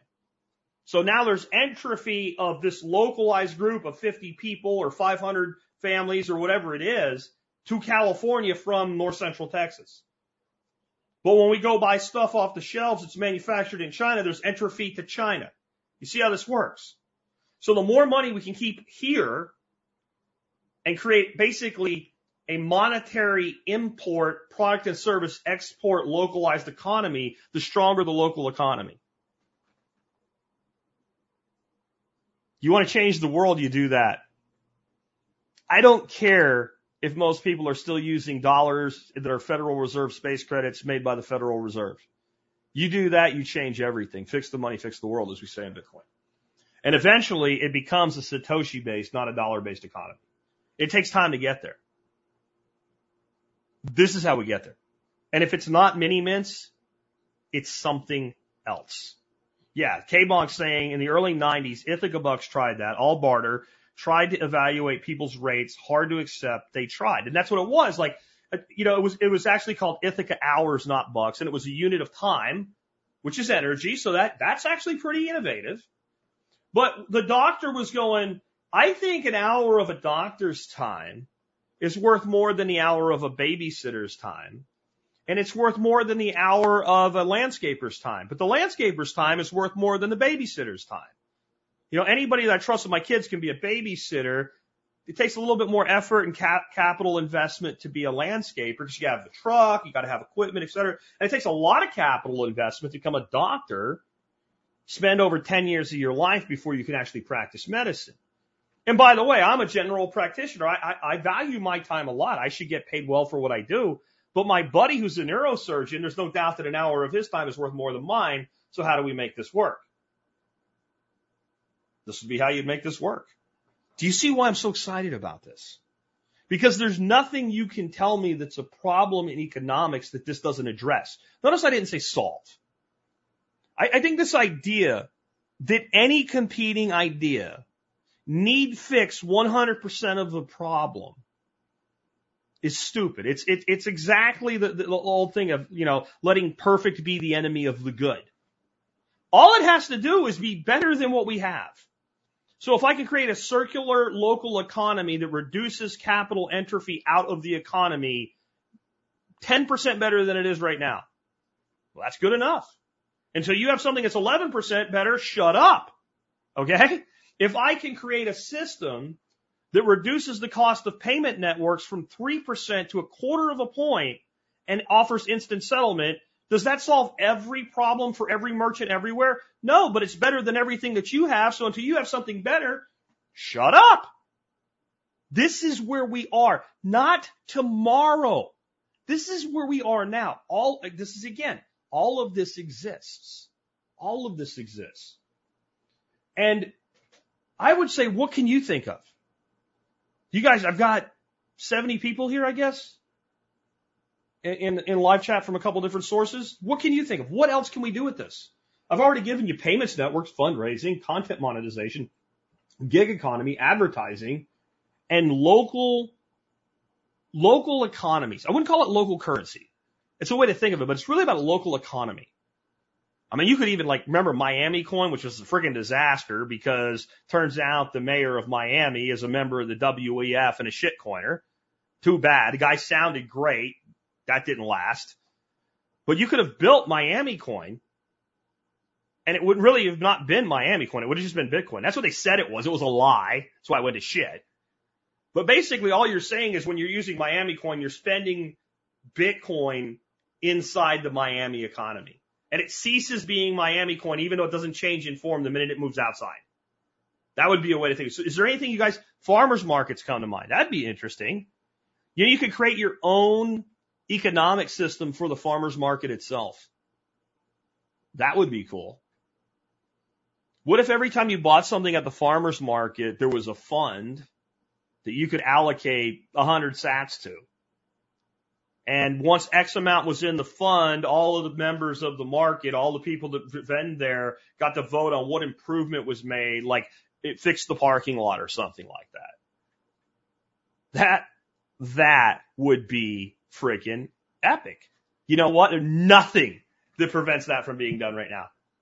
Nothing that prevents. You know, the biggest impediment to more adoption of this is people that sell shit not taking it. Which is dumb because you can get dollars. All you need is an open payments Q R code. And when you set up your farmers markets down, slap that bitch down. That's all you need. You don't, you don't need any, you need a, an account that you can receive into, which you can get for free with an app. And you need a payment Q R code, and people can start using it to pay you. And you can stop paying fees. If you want Bitcoin, you need to say, I want Bitcoin. Here's my Bitcoin Q R code. It's not hard. Again, you can get an app. You can go download Exodus. You don't need a hardware wallet. You don't need any of that shit to get started. And you can say, this is an address. This is a Q R code. If you want to, I accept Bitcoin. Put it up on your little booth. Put it in the front door of your store, whatever it is. I accept Bitcoin. And I accept Bitcoin over Lightning. Put those two Q R codes up. If nobody buys anything, what are you out? thirty-seven cents in ink to print it? And that is the thing that we need people to do. Once that begins, and it will, then you get more native use of Bitcoin. The other side of this, though, like I said, the other side of this is the person that's going to be using it every day and not know it. Some of you are technically astute enough to know that when you got on the internet today, at different various times, you were using the T C P I P protocol, right? Many of you don't know even what it means. Or maybe you've kind of heard it and you know it's a thing and you know that it involves something with computers, but you don't really understand it. Or you know there's an there's an I P address and a MAC address, but you don't know the difference of them. Does it matter? You're not doing any of this shit without those things. And there was a time that no one cared. And if you said, hey, this whole thing, there's this internet protocol, and then computers are going to have an address, and then access points are going to have an address, and they're all going to talk to each other. You could even have a name for it. It could have been the nineties by this time. You could have said it's called the internet. And people would have said, oh, it's a fad. Because that's where we're at now. That's where we're at. My final thing in my notes today says you can fight this, but it won't matter. The people that really hate Bitcoin, they think it's going to boil the oceans or whatever. I was listening to Guy Swan again today, and one of his episodes is called Cry Harder. That's all you can do is cry harder. You can't stop it. You can ignore it, but it's going to continue. This is something I think that if you are still a holdout, but yet you listen to these episodes when I do them on Bitcoin, it's time to stop being a holdout. There's people like, man, the market crashed. That's great. Bear markets are where maximalists are minted, man. I, I've been through, this is my fourth crypto winter. I had somebody recently, enjoy your crypto winter, asshole. I love crypto winter. I'll tell you the stages of someone becoming a hardened Bitcoin hodler. The first time you have to get through it, you get through the down of the market without selling. You don't sell your shit. You just hold it and you realize I didn't plan on selling it anyway, so I haven't lost anything.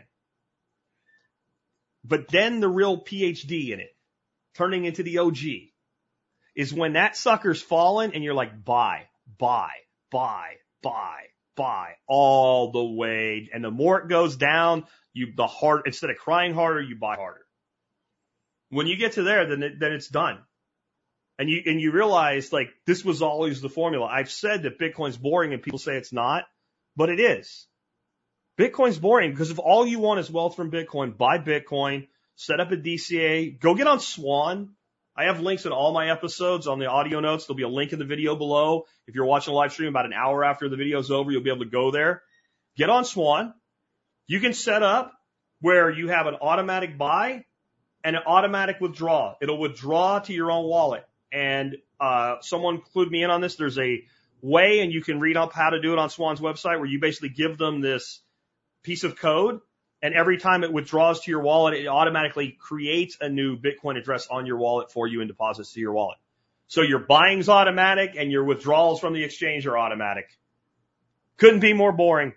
More boring than a four oh one k plan. four oh one k plan, you sit down and you think you have choices. There's like three large cap stock funds. Which one do I pick? I don't know. They're freaking all the same, right? There's three large cap, three mid cap, a bond fund that's freaking garbage. No cash value anymore. Maybe something's called aggressive growth and income or some shit like that, which is basically a large and mid cap mixed together. It's all the same shit. But you think you got prospectuses and shit to look through? It's boring as shit. It's still more exciting than Bitcoin. Buy Bitcoin, hold Bitcoin. Done. Lightning's exciting. And I hope... I hope you're you're excited today after hearing all the things that Bitcoin and Lightning can already do. Tom says, I have buys all the way down to twelve K. Somebody's got some limit orders put in there. Uh, yeah. I I know people are going to think I'm crazy when I say this. I hope so. I hope so. I don't even know. See, that's the other thing, too. Like, you guys, you got to stop looking at what's the balance of Bitcoin every day. It amazes me. I, uh, Bitcoin went down three percent today. Like, where's your four oh one K at? They got five times, six times, a hundred times more money in their four oh one k. They don't know where their freaking mid-cap stock fund is at today. They don't know what the ap- appreciated value of their mortgage is today or their house is today. They don't realize that their car that they've owned for three years is worth thirty-five percent of what it was when they bought it. They don't know any of that shit. Bitcoin's at twenty thousand eight hundred seventy-eight. I think it's, man, it's really seemed to catch a bottom at twenty K, but it takes, you know what it takes to make us happy, us people that just want to buy more? It takes one more exchange full of a bunch of leveraged Bitcoin to go bad and have twenty, thirty billion dollars have to be dumped to cover the leverage in one day. And that baby's going to drop the price for a week or two. And I'm going to buy more. And I'm not going to buy one more because I think it's a short-term drop that will go back up, even though it probably would be. You know, if someone drives it to sixteen, it's probably right back to twenty. And you're lucky if you get a week on that if it's something like that happens. But we could have a real crypto winner. Who? Anybody here remember three thousand dollars Bitcoin after it touched twenty thousand dollars in the last major cycle? Yeah, and it was there. You could buy some there if you. It wasn't there a long time, but it was there. You could buy it if you wanted to. It felt pretty dark for a lot of people. You know how many people held? A lot. You know how many people bought when it was that low? They didn't. They weren't hardened yet. This is what hardens me, guys. All this technology. This is what has me excited. I hope it has you excited, too. That concludes uh, our um, our fundamental series. And I don't know what episode five is going to be now. It might be Guy Swan because, like I said, Natalie ha- Natalie Brunell had to reschedule. We were supposed to have her on on Wednesday. Uh, so that means there'll be one Bitcoin breakout this week. We will go back to the regularly scheduled programming for the Survival Podcast starting tomorrow. And uh, if you're listening to Bitcoin Breakout as its own standalone podcast. That's sometime in the future from this episode. Uh, these are going to be weekly podcasts. With that, let's see about, I've got a few stars here for people asking. Uh, David says, question, I want to ask, how much liquidity does Lightning need or will have a full adoption? Maybe it's better asked as what percent of twenty-one million Bitcoin will be in Lightning? I kind of did cover that a little bit, but yeah, I think it's, it's subject to need. But the beauty is that the liquidity creates a yield. And the yields that have been on Bitcoin right now have been leveraged into trading and, and margin and other bullshit. And people basically shorting and longing Bitcoin and shitcoins. And so you're the yield. Where Lightning, the yield is real. And it might not be a huge yield, but if you can make three points on your Bitcoin without risking it. Because we will get a much more mature Lightning Network in the next few years. We have a very good Lightning Network. We have a great Lightning Network. But it's going to get better every freaking day. That's what people that are critics don't understand. And so we're going to get into a position where there is some way to basically have recourse and, and you be able to have some of your Bitcoin on somebody else's node for a yield or on your own node for a yield. And at that point, a lot of people who hodl will maybe take ten percent because at first you're not really sure about it and then put that ten percent there. And you'll never see these stupid, you know, eight, eighteen percent yields, but you might see two, three percent. Because when people say, well, if the fees are that low, how do you get that percent? The same way you make money selling gasoline. How do you make money selling gasoline at a gas station? You sell one thousand gallons, ten thousand gallons a day. You make pennies on the gallon, but you sell gallons by the tens of thousands of gallons. So if you're constantly moving transactions through that network, even a very tiny fee adds up. And it's a very passive form of income. So I don't know what percentage. Something in my gut just hints around ten percent for all of the things that Bitcoin will need to do over the next couple, three years to uh, to fulfill its destiny, which I think is going to happen. Uh, Liberty Meat Solution says Cash App also has a debit card, so it's super handy for moving in and out between U S dollars and Lightning. You can also send Bitcoin straight from cash balance like on Strike without pre-buying Bitcoin. I am going to get Cash App and set it up. I've never used Cash App before. I need to know more about this just because of that. D G, D J, D G says, how long do you anticipate it being before we can safely borrow against our Bitcoin to purchase assets? That is a long-term strategy. And I, I Michael Saylor's talked about this, and you have to understand that Michael Saylor's talking to billionaires when he talks about this right now, or at least significantly upper-end millionaires. So to leverage an asset like Bitcoin without having to shit your ass every five minutes about movements in price and getting liquidated, that kind of stair-step strategy needs to be in the neighborhood of like a two to three percent loan-to-value ratio. So right now, if you have a billion dollars in Bitcoin, if you had a billion dollars in Bitcoin and was forty grand a few months ago, and you borrowed and against it at three percent, this current drop in price to half, now you're leveraged at six percent loan to value. Your creditor doesn't give two shits. You see how that works. But the kind of borrow as a retirement strategy, that's way out. You're going to have to get to a point where the Bitcoin volatility decreases, and we're already seeing that. For all the hype about this This bull market, bear market cycle this time, it's muted compared to the last three. Instead of these wild swings up and eighty percent drawdown, we're less up and only about at a sixty percent drawdown. Like I said, the, maybe it's seventy percent now. And you, you also have to, like, the short term drop into the teens, unless it repeats itself, to me, it doesn't even count, right? That's like it's down for too short a period of time to really matter, right? So next up, Michael V says, how did you say we can send fiat that is delivered in Bitcoin? Um, apparently Cash App does it and Strike does it, Mike. Uh, what you do, you take your Strike app and you deposit some dollars into it or you have some dollars into it. And you go to your screen where you would send, like, if I'm using Strike and you're using Strike and you would send me ten bucks for pizza, and you put my name in Jack Spierko, and that's my name on Strike, and you just send me ten bucks like PayPal. That's sending dollars from you to me, but it's going across Lightning. is how it actually works. It's how it moves the equity on the back end. Uh, or if it went to some other other entity on the Open Payments Network that uses Lightning, that's how it would work. But while you're in that same screen, there's a little thing for a Q R code up at the top. You tap that Q R code, and you either paste in or scan in a Bitcoin address.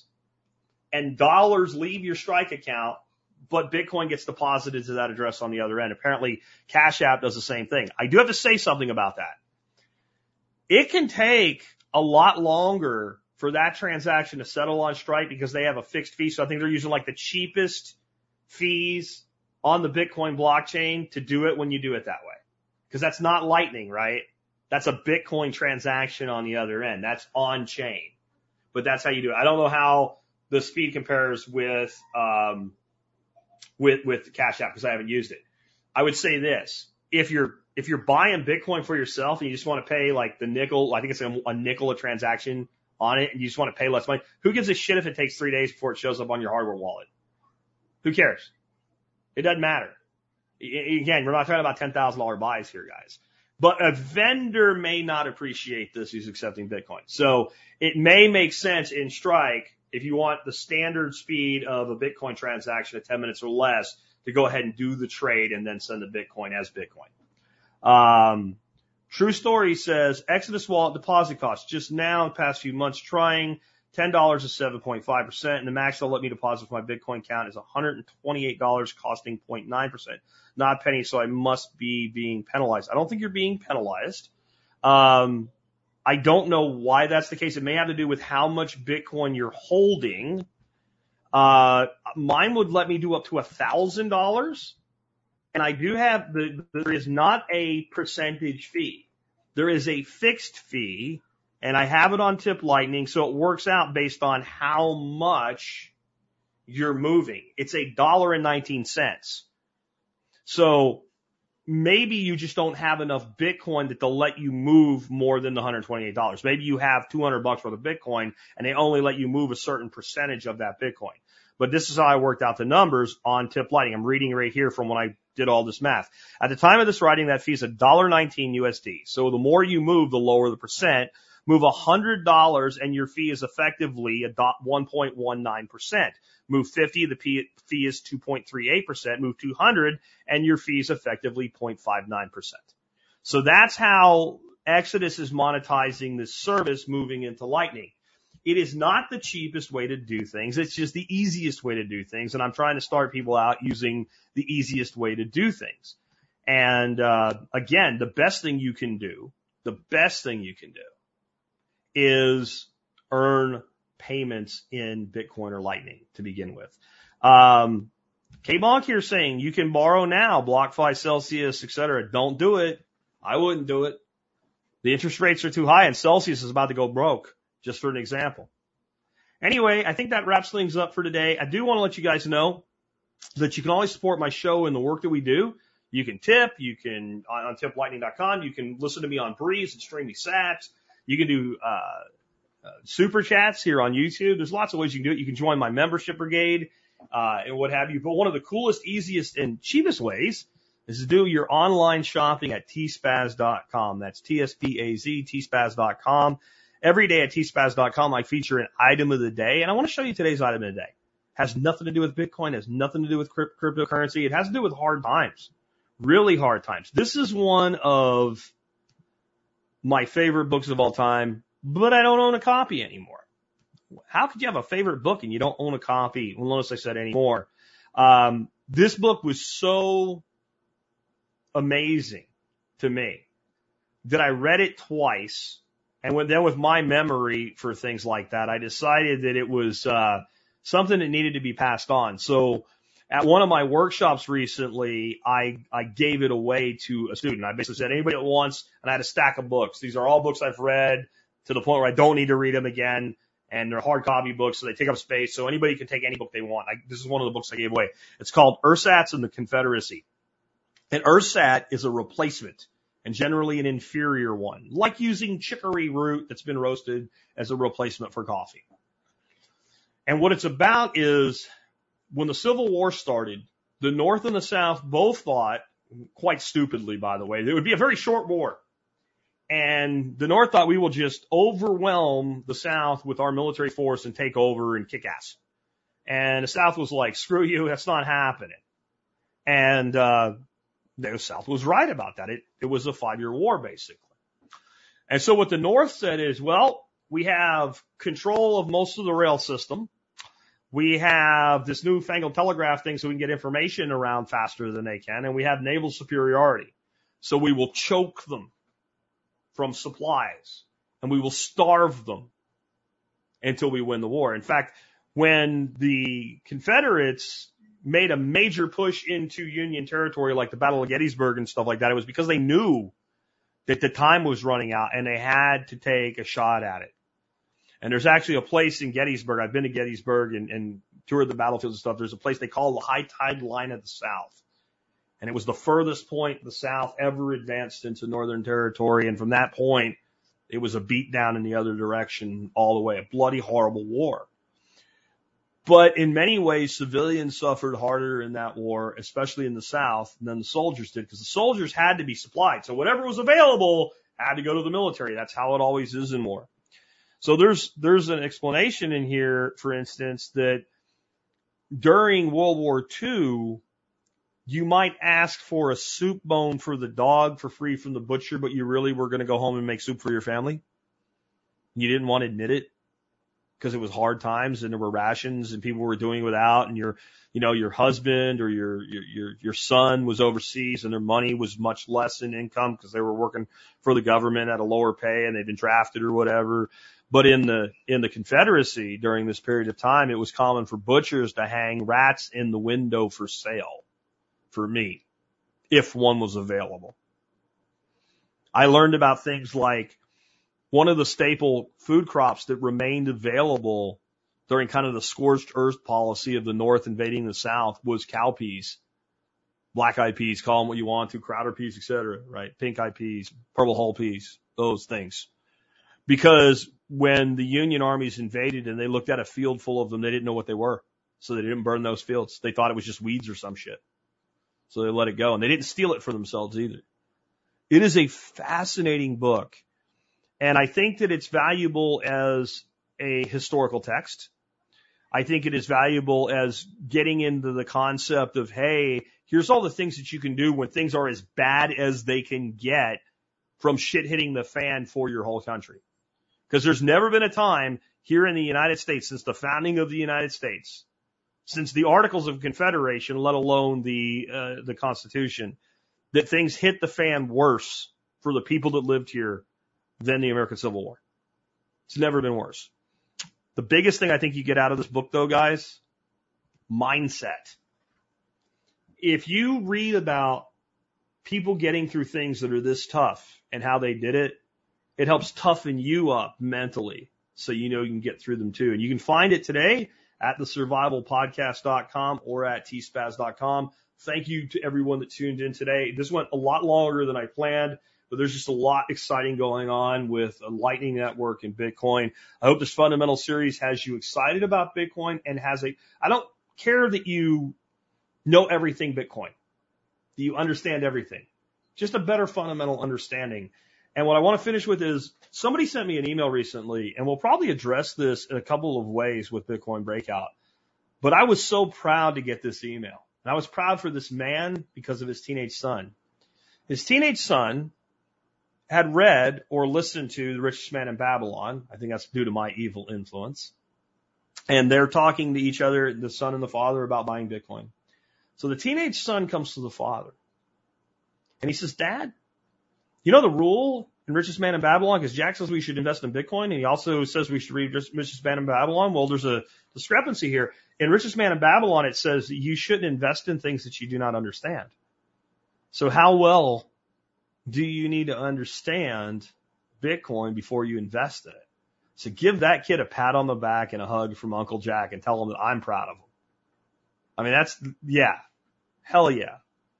I hope that if you listen to the four-part fundamental series, even if you have to do it a couple times, do you feel comfortable enough? You know, with a few hundred dollars, thousand bucks, I think that's relative to your risk tolerance, your income level, your net worth. But if that's all you know, should you go out and buy half a million dollars worth of Bitcoin?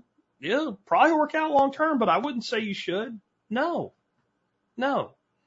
I think that the journey is commensurate with the experience, is com- commensurate with the knowledge, is commensurate with the investment. So I think this is something that you ease into over time. You become more and more comfortable with it. That's what I'm hoping Bitcoin Breakout does for a lot of you guys. And we can keep exploring this, this really cool new technology. Thank you, guys. I'll catch you tomorrow.